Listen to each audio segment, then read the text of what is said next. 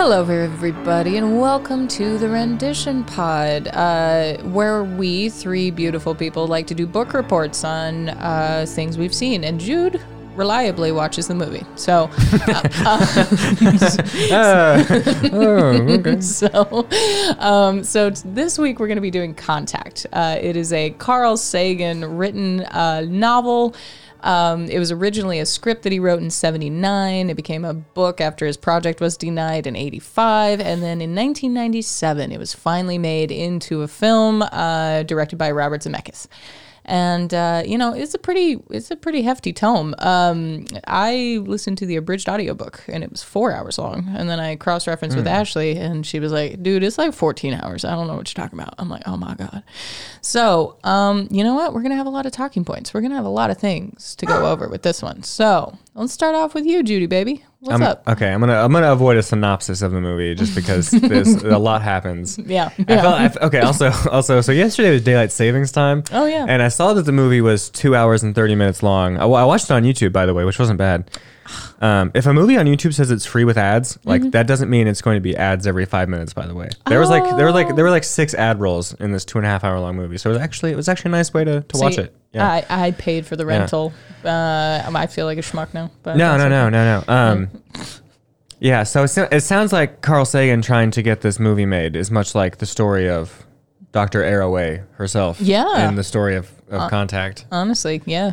Like, Um, I, you know, there are like a lot of movies named like Contact, First Contact, Contact Arrival. from. Yeah, exactly. yeah. So I was like, Just one word. I really felt I was, I was like I was kind of tired. It'd been a long night. It was like Mm-hmm. already like 2 a.m.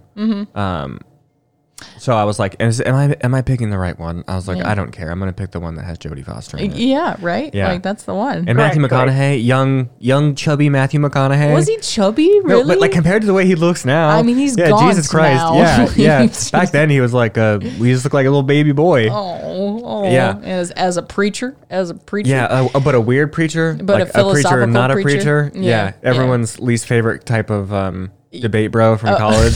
you know, like, oh well, yeah, okay, listen, listen, listen. I was gonna go to Marion for divinity, I was but you gonna know, go to Marion. I just I like to fuck too much, so you know, I went down to Indiana University and I'm getting a philosophy degree instead. Mm-hmm. I hang out at the pipe shop in the cigar room Uh-huh. and uh, drink bourbon Mm-hmm. and um, participate in the Wikipedia game. Honestly, he doesn't sound Anyway, sorry, like okay, he, yeah, he sounds yeah. like decent at parties. I don't know. Sounds like I- an okay guy. Anyways, Yeah. um, so yeah. So the story is Wait, so so Matthew McConaughey plays what? Josh? yeah, That yeah. guy, yeah. Oh, Parker I, Joss. I've got some Yeah. words about his Yeah. characterization added into this compared to the book. Like I I'm got very words. No, invested. he's not like that. Like, why, He's- why are you describing him like that? He's not like that at all. No, in they the Oh, book. made yikes, they okay. made him into a romantic male lead. yeah. it's- Ashley, it's they bad. did this. It's not anyway, great. continue. It's not so great. weird. I thought Yeah. Matthew McConaughey was going to be like uh, Ken der Heer. Yeah, right.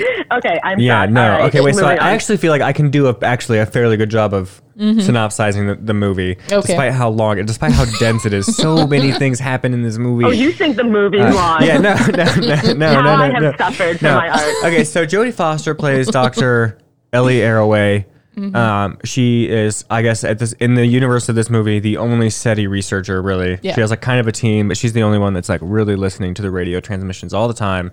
In a lab, the Arecibo, the Arecibo laboratory in Puerto Rico, she's waiting for a transmission from intelligent life from outside the solar system to come to Earth, right? Mm-hmm. And this is informed by um, basically growing up as an orphan, her father dying, but instilling a passion for astronomy in her originally. Yeah, they made her an orphan Yeah, actually. Anyway. yeah. Um, but she's like, um, oh, this is bizarro. you know, I, bizarro I have, I have, a, I have a hard time believing that the costume designer for this movie did not know that Jodie Foster was a lesbian when Well, she was wardrobing her. so her. fun, really for shitty this movie. fact. She hadn't come out yet, but there was No. like she Oh, has. no. They, they dress her in this movie in some ways that I'm like, this is. Yeah, what? This is. you you you think Yeah. you yeah um you, yeah something fun and kind of shitty um she was slated to win an oscar for this performance but uh, there was a bit of scandal because she was pregnant she wouldn't name the father and she hadn't come out yet Oh, so okay. uh, Oh, the she, Oscars are so like reactionary and weird. Well, people, yeah. Pe- people that think Hollywood is like very liberal and like too Uh, progressive and doesn't care about conservatives like don't understand like Mm-hmm. really how reactionary. it, it seemed to have So been a lot Hollywood is. worse obviously Someone uh, but from- it's- Then for sure. yeah, Yeah, but still Not uh, to derail too much, but like just recently, I don't remember if it was the Academy Awards or the Oscars or whatever, but one of the um, members sent a letter directly to one of the directors saying he didn't even bother to watch her film because it was about abortion and he's pro-life and da da da da da. If somebody So disrespected Jodie Foster like that It's in my presence, thing. I would cut their fucking head off. uh, okay, so she's Yes. um, so she's doing this. Then there's this guy named Doctor David Drumlin who is like a typical usurper, Father figure bullshit. Yeah, yeah. 80 movies ski challenge type villain. Um, he's got all the resources. He's like an older tenured guy. He's like a He's like, I'm gonna cut your funding, he- and then I'm gonna yeah, no, steal he's, your he's spot. the national science advisor for the president, and Get um, out of here. he cuts the funding. Oh, funding. they smashed so many characters Yeah. together. Oh, I'm wow. getting Oh, God. whiplash. yeah. Okay. So she she she starts this project up at the very large array in Socorro, New Mexico, and um, she has to like really beg for funding, and she ends up coming by the funding of a eccentric, brilliant, reclusive billionaire uh, who, at this point in the movie, is flying around in a plane all the time. He doesn't Yeah. he doesn't live on the ground. It he's, was a- he's trying to stay away from the effects of gravity and oxygenated air Because so he's he can- obsessed with mortality, Yeah, and exactly, he's a yeah. nod to He's- Captain yeah. Nemo and Yeah. 20,000 Yeah. Leagues. Anyway, Um, and so that's how she gets the funding for the project, and that's how she makes the discovery of the of the Vega message, the Vega transmission, whatever they call it. Mm-hmm. Um, and then basically this asshole swoops in right away and starts to like. You know, the Bill Clintons in the movie, which really fucked me up. I was like, the best part about that is that was Ew, actually Clinton. like a legit speech that he gave for like a Mars like uh, drone landing. Um, and they. Oh, God. yeah, they listened to it. Zemeckis listened to it, and he was like, "What the fuck? This is so on point." Because they were going to have um, Sidney Poitier in as the president, but he ended up passing Uh. up the role to do. Um, oh, I can't remember Jackal.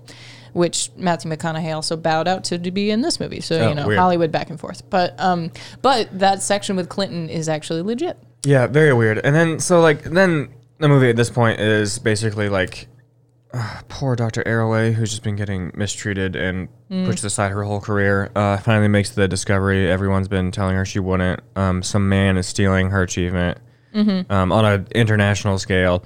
Um, Right, and she also like cracks the code for the what's in the message. Like the the transmission contains this data that is actually a schematic to build a spaceship yeah, yeah, yeah. So that's when the movie starts to get really bonkers. By the way, too. Like you think, like I like you could. It's very easy to go into this thinking this is like not a science fiction movie, Mm-hmm, but like maybe like kind of like October Sky or something like Yeah, that, yeah, right? yeah, yeah, You yeah. know, uh, like Girl Boss October Sky. yeah. Um, Which yeah. bomb? Yeah, October Sky Yeah. for her. yeah, yeah, yeah. So you think that um, uh, the, the that the transmission will not go any further than that. That it's just the sound. Mm-hmm. They identify it as alien intelligent origin, and then the rest of the movie is just going to be a discussion about Mm-hmm. who gets credit for it and what it means for like geopolitics, I guess. Right. Right, you know. right, yeah, But it's 'cause you not got that one dude that It's played not Hades in there being his it schmarmy really, self, yeah. it really takes off. It really goes bonkers, but in like this very nice way that doesn't. um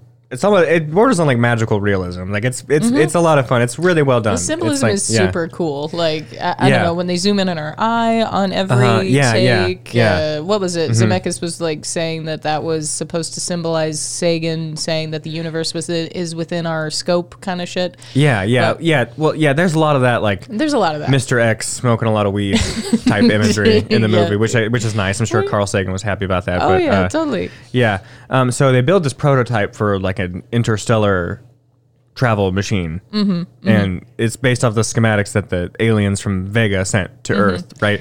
Coded in a transmission of Hitler speaking at a rally, by the way, which was like I guess the first thing that they got from Earth, Yeah, pretty which much. is which was, is why they were yeah. like the governments were pretty upset. They were like, "Oh Yeah. no, is this what they think like, of the aliens us?" are Nazis? A super. Yeah. It's like an entire chapter plus, and gets referenced throughout the book multiple times.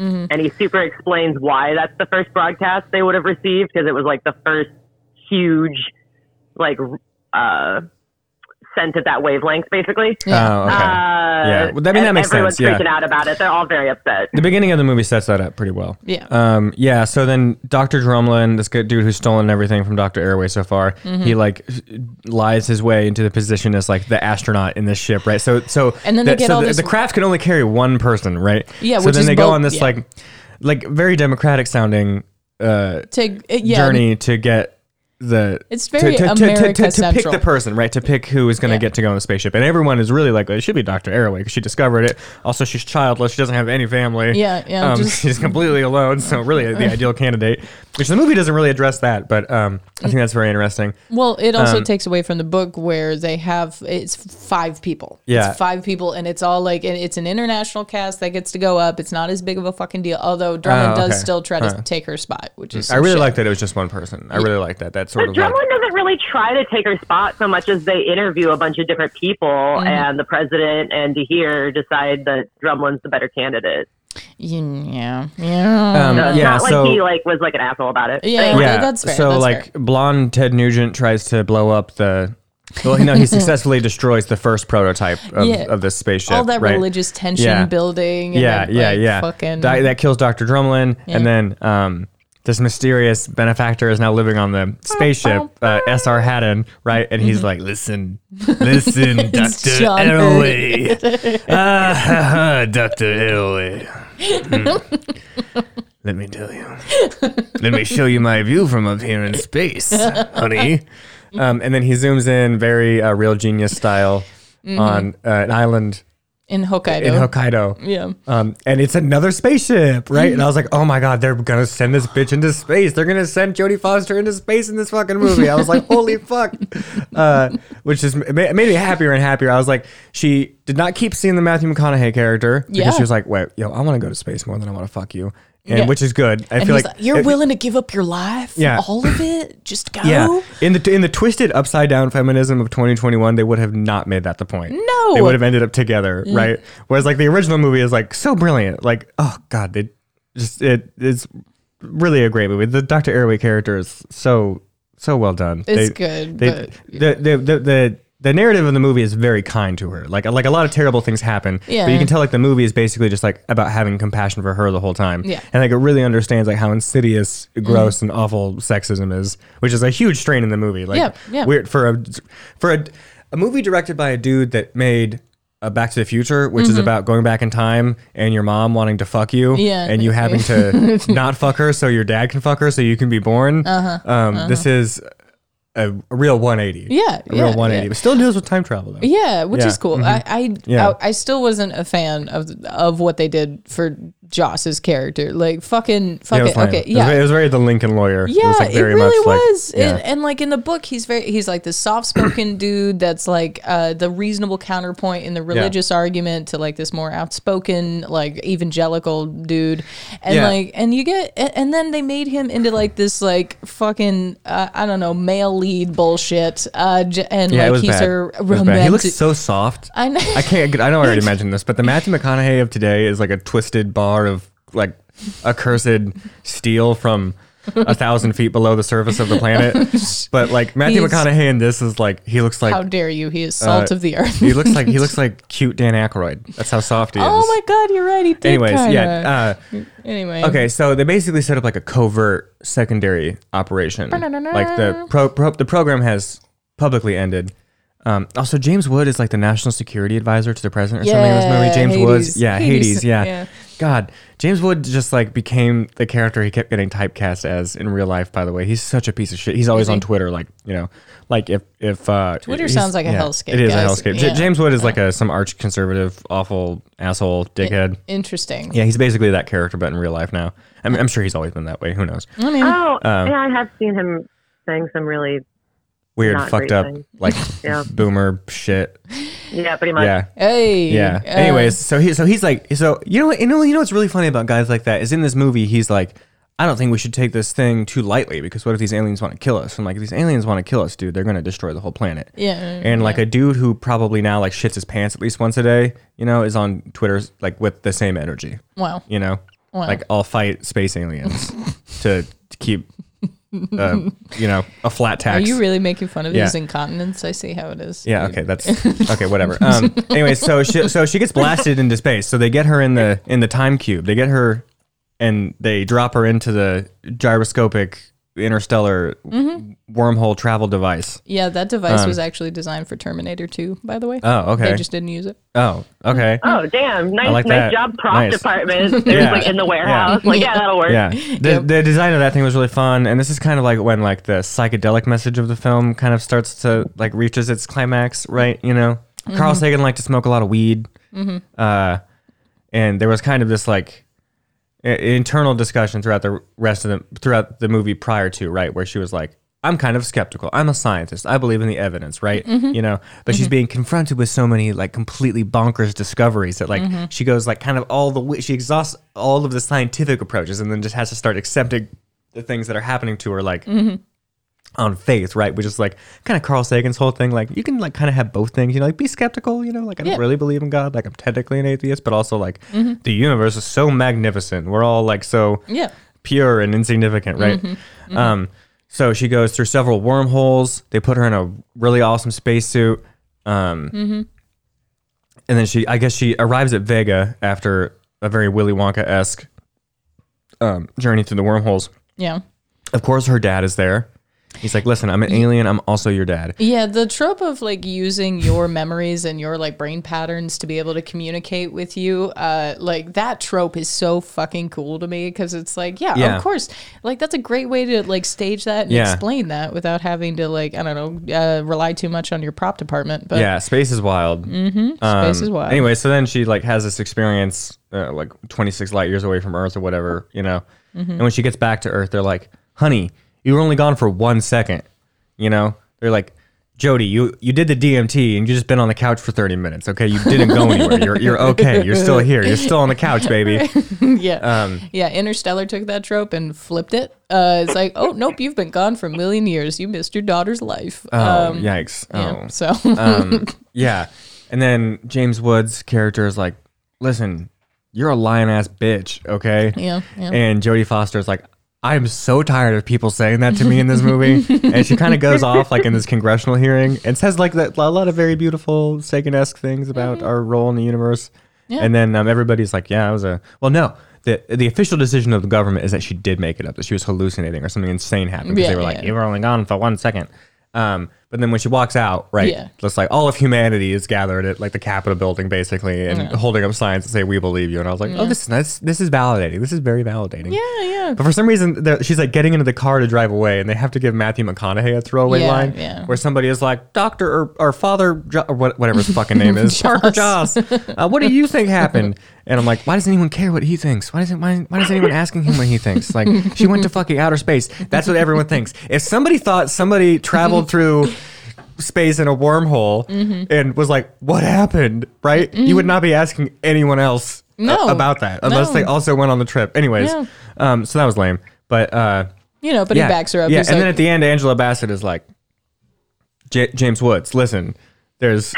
There's you. You said that she recorded nothing but static on her trip, Mm-hmm. right? And that she was only gone for one second. And he's like, "Uh huh." And she's like, "Listen, but what I think is interesting is that she recorded 18, 18 hours hours. of it, Yeah. right?" And he's like, "That's very interesting." yeah. Uh, and um, I love you, Angela Bassett. yeah, they were out, they were on a video call though, and that reminded me of that guy that got busted for that. Like he was like a senator or something. He got busted for jerking off on the Zoom call. Holy shit, Like really? he thought, yeah, he, his camera was on, so the camera he just had the camera. This is not in the movie Contact, no, by the way. No, no, no, this is in real life. This is what a scene from the movie Contact reminded me of. But yeah, it was this dude. He like had the Zoom camera on his face, and he must have been feeling slick. He was like, wait, like. I can bust one out right now and no one's gonna know. Mm-hmm. But he left his mic on, so he was like, so people could like, people, Oh, people no. could see. So he's like, yeah, yeah, recorded 18 hours of static. Oh yeah, like that. Yeah. Um. Anyways, and that's how the movie ends. Amazing. Yeah. Jerking off Great movie. I really that's loved it. film. One, of, one of very few two and a half hour long movies that I actually wanted to watch all the way through. Yeah. Which is a shame. I say that, but I did fall asleep for like half an hour at one point, kind of in the second act. Yeah. I woke up.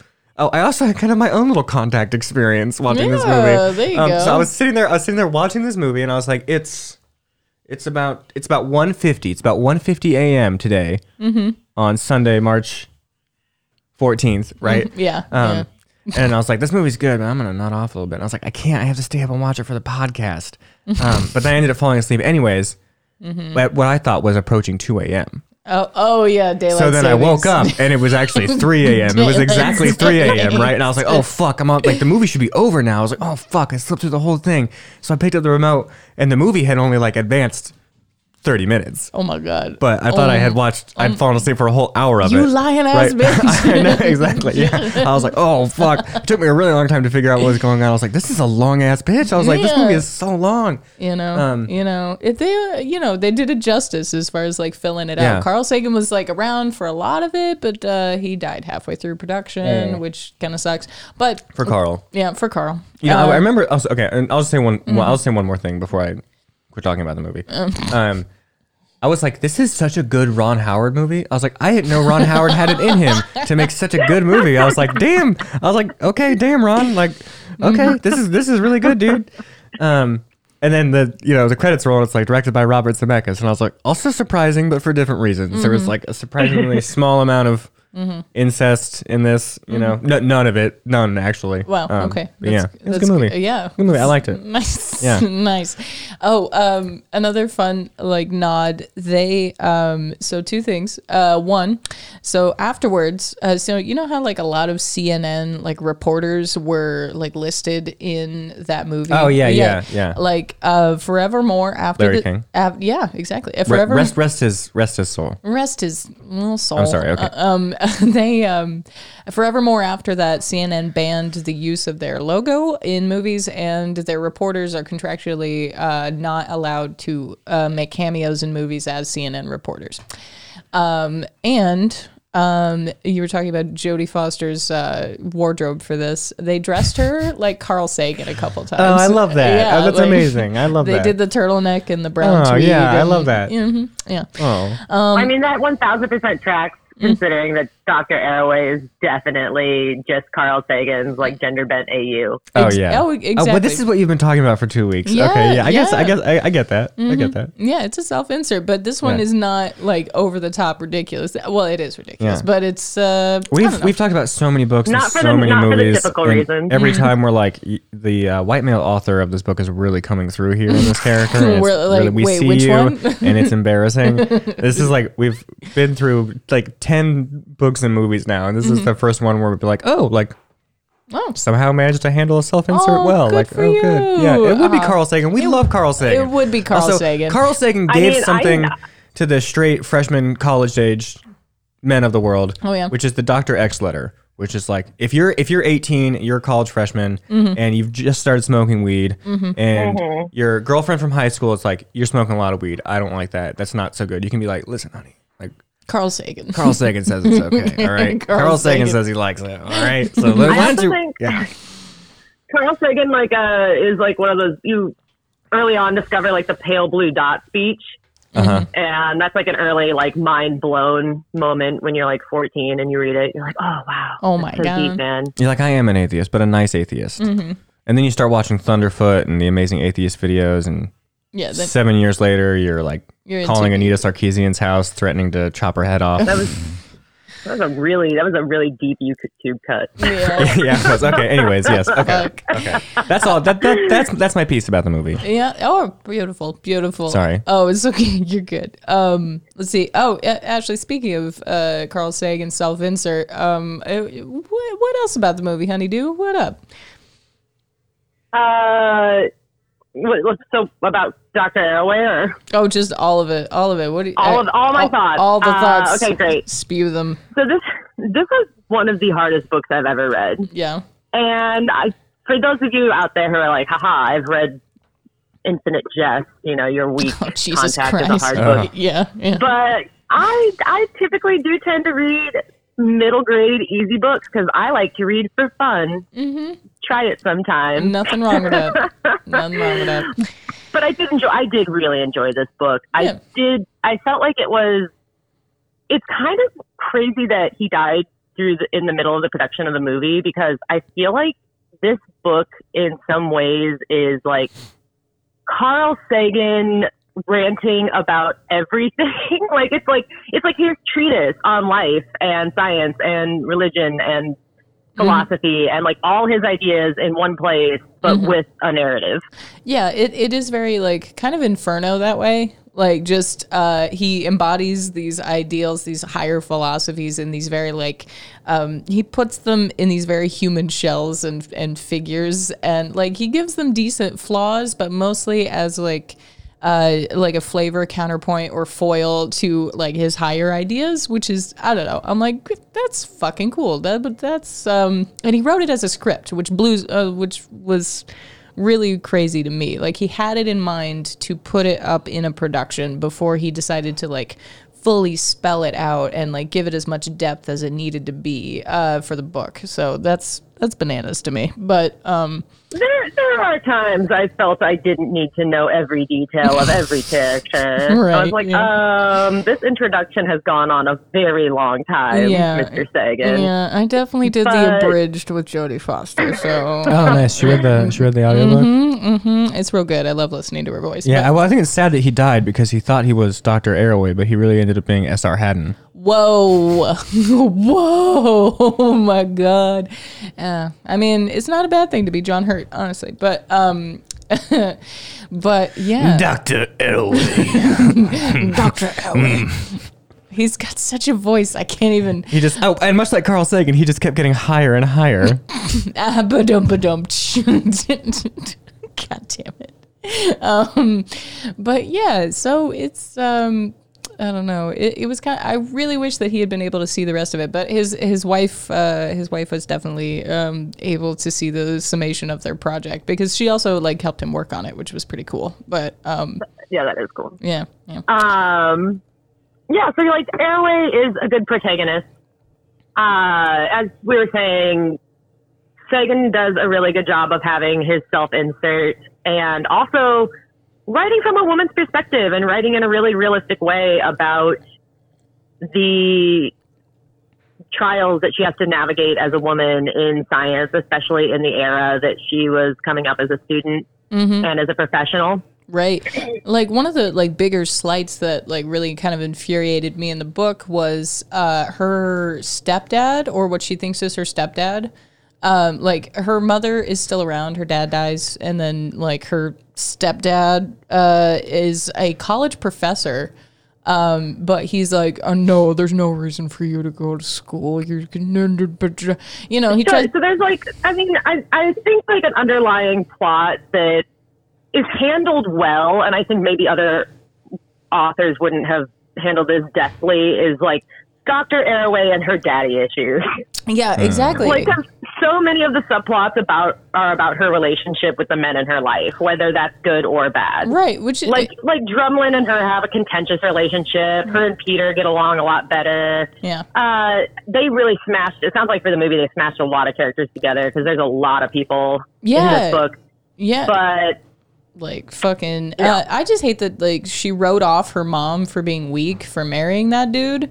And then you find out like the thing at the very end and you're like what the f- oh, okay i get it. I get it now. But also like you kind of like cut off contact with your mom because you were mad at her because she married a dude that you didn't like.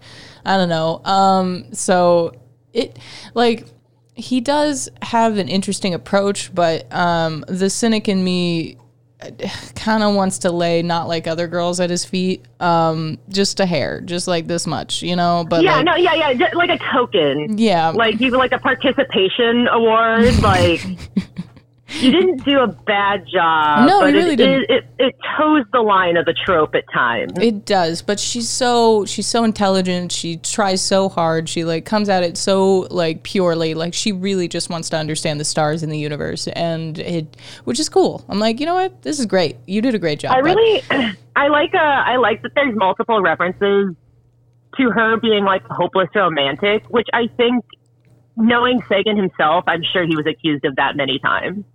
Mm-hmm. Uh, and that's kind of what allows her to come at this project from such like an earnest place, Yeah. and allows her to kind of get through the, I don't know, mires of her contemporaries. But You're yeah, so moving on, Arroway's great. Uh, this whole book is really like just a series of character studies, and it's interesting because he really thinks through like when we can't go a single episode without making fun of Ready Player One, but it like does the opposite of Ready Player One. Like it over explains everything, but you Mm-hmm. can tell like Sagan has super thought about it down to every detail. Yeah. Like he'll take time to describe how different philosophies and the economy are being impacted Mhm. by the arrival of this message and with like each like Yeah, yeah. each level of the message that they decode and as they progress toward the building of the machine Mm-hmm. like he talks about how society is reacting to that and how the world is being affected by that news Yeah. uh, and he does it in a really like you're like yeah that just makes total sense like that that is kind of what would happen Right, exactly. Like the the government response to it makes a lot of sense and you're like, "Oh, I mean, I mean, like I wish that like this wasn't the immediate gut reaction, but like maybe maybe it's necessary for some people to think like that, you know, like in certain contexts. It's like, okay, that makes sense. And so like well i also yeah. I also really like that he talks about like how different religious groups are reacting. There's, I mean, there's a real Oh yeah, the, like real the obvious, like the obvious like conversation happening in this novel Mm-hmm. is between, like you know, the balance between science and religion, and that yeah, is a huge byline. You have characters like Joss, who which I I think guess is is a romantic lead in the movie. That's yeah, weird. yeah, which I think is Wait, why you didn't watch the movie? Oh, um, um, which I think is interesting because, like, uh, like I think that's what Joss is supposed to be. Like that line at the very end where he's like, "Oh yeah, uh, I obviously believe her. I, I believe in her. I stand with her." It's supposed to be like, uh, I guess a, a a marriage or a backing between science and religion was the point in the book because he wasn't a romantic lead in the book it actually had more like you know intrinsic weight of him just believing her without you know them mm. having this like background mm. relationship I but mean, they um, have this. I mean, they have like they have that really super cute moment in the museum where yeah and they're like playing with the pendulum, and then the guard yells at them, and he gives her the medallion that she takes Oh, that to sounds space. And yeah she, yeah, it's, she it's cute, but it's not like really undercut with a lot of romantic tension. No, well, it's really I don't know. I liked it because it was like a meeting of the minds. Like that, I don't know. A mm. lot of I feel like a lot of connective and deeper and like intrinsic relationships are like translated and caricaturized by romance and film because we've only got like a few minutes to really explain the nuances of this connection, but it's still just like Yeah, so like the morning after scene is shorthand for establishing that these two characters have like the most important connection in the movie. Yes, Yeah. exactly. It's ridiculous. It's like okay, uh, because like what she does in the book is uh, she takes him to this museum to show him the pendulum Mm-hmm. and saying like this is never going to go past a certain point, and we can believe in that based on science. And then he's like, wait, oh, okay, so there's uh, there's faith in science, blah blah blah. You know, she's trying to meet him halfway, and she's ignored entirely his like other representative that has come in because he's like too brash and he uh, like uh, uh, talks over her. But because they're able to talk and like meet. I don't know. I, I thought that was like an interesting combination for that book. Like that's a cool ass representation of science meeting faith. But anyway. And once, I mean, once she finally meets the aliens, which, like, yeah, it sounds like, yeah, there's. I I want to touch on What are the aliens like in the build- book? They're they're okay. So when they finally send the representatives from Earth, it's actually five people, and it's like yeah, it's a Yep. multicultural and multinational, Okay.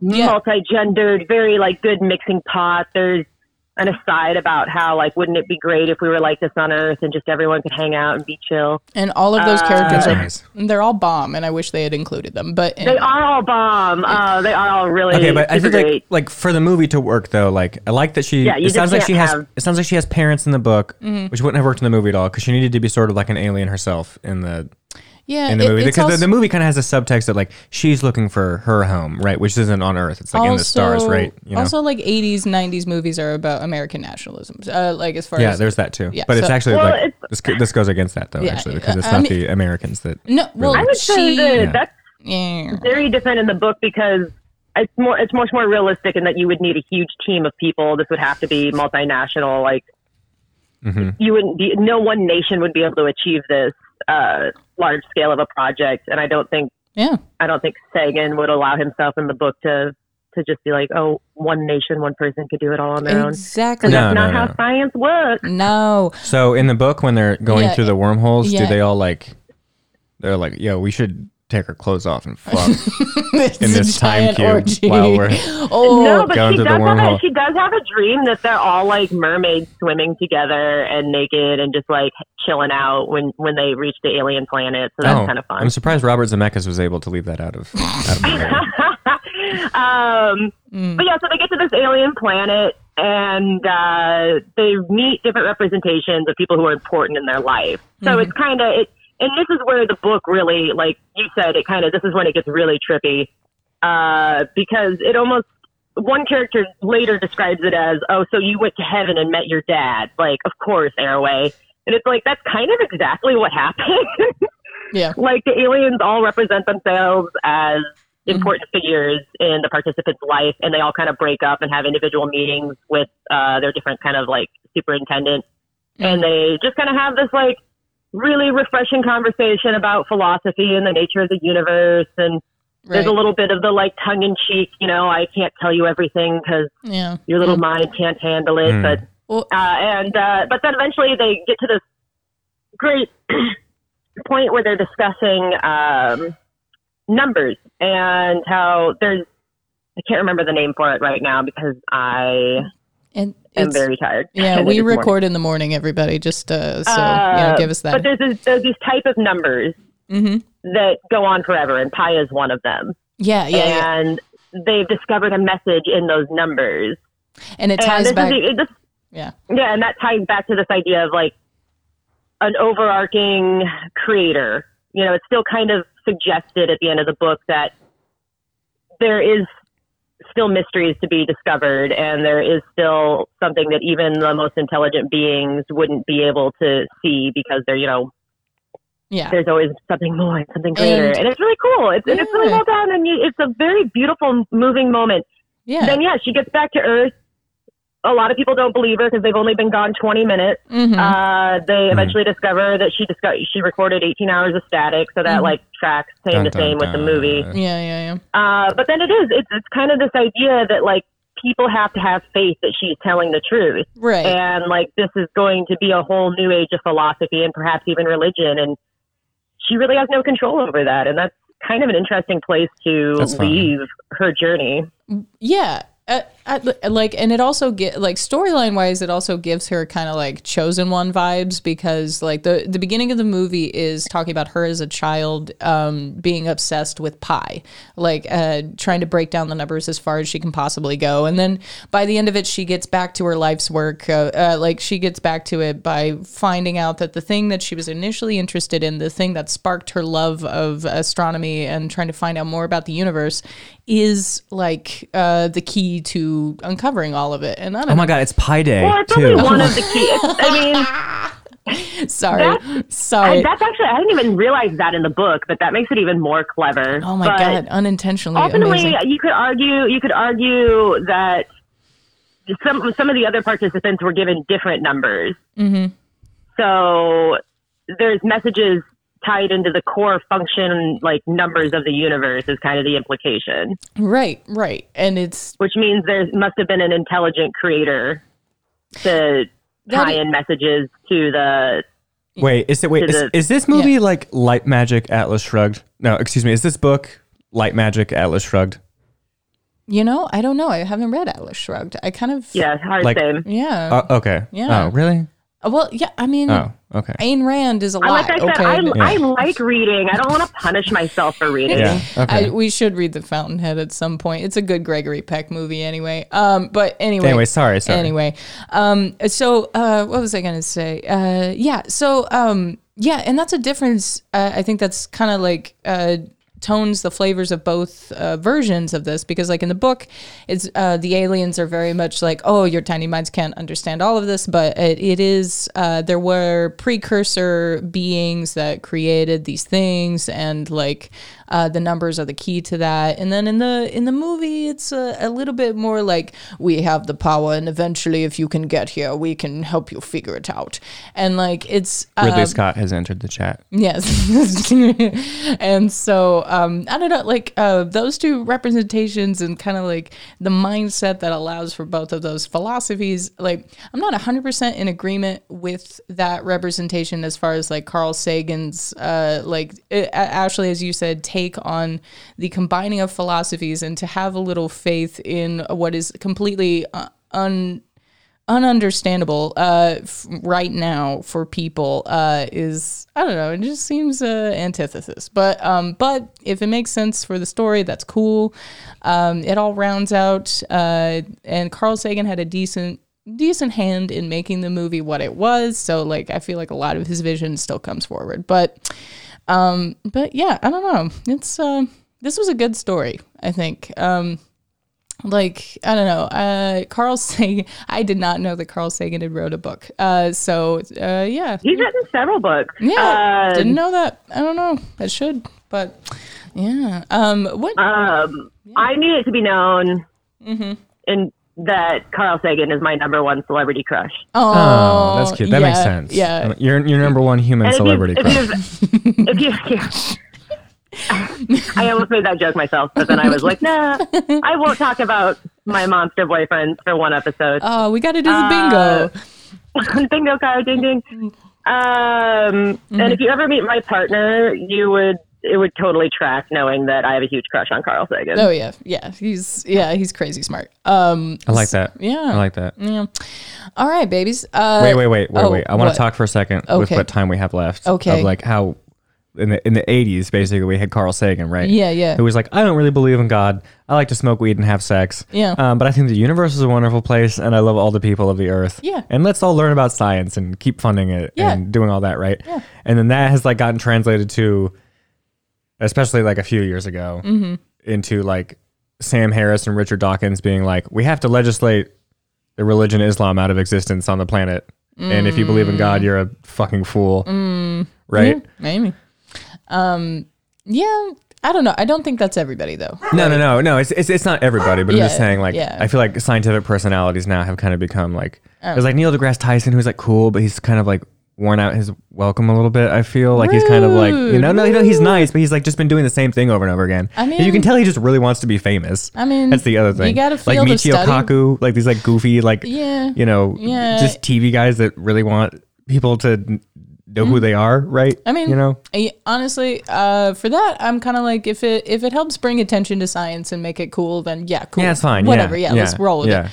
Um, but you know, and you know, on a positive note, like in 2011, Jodie Foster uh, donated uh, a decent amount to SETI, the program, Oh, nice, the nice. program that. Okay. Oh, we uh, love that. Yeah, We love that. because she was like, "Nah, man, this is cool." Um, so thanks, Carl Sagan. Um, Yeah, but, yeah. I we're, we're- we're sorry what it- the world has become in your absence. We apologize. you know, you know. Jodie Foster is still alive and still really hot though. so. Exactly, exactly, and she's living her life. Um, Mm. I absolutely have to share my fun fact, Okay, yeah, what's up? which is that Carl Sagan is super interested in conversations with intelligent beings, and mm. someone he was super good buddies with was Dr. Lilly, who, if you look into that story, you will you will go down a rabbit hole. That's all I'm going to say. Okay. Okay. Okay. Um, interesting. All right. Well, my darlings, I will end us off on um, a quote that inspired uh, this entire story for Carl Sagan. It was um, it's a Scottish essayist uh, named Thomas Carlyle, um, and he wrote a sad spectacle. Oh wait, sorry, he's Scottish. A sad spectacle. If they be inhabited, what a scope for misery and folly. If they be not inhabited, what a waste of space. Uh, Ah, okay. yeah, see?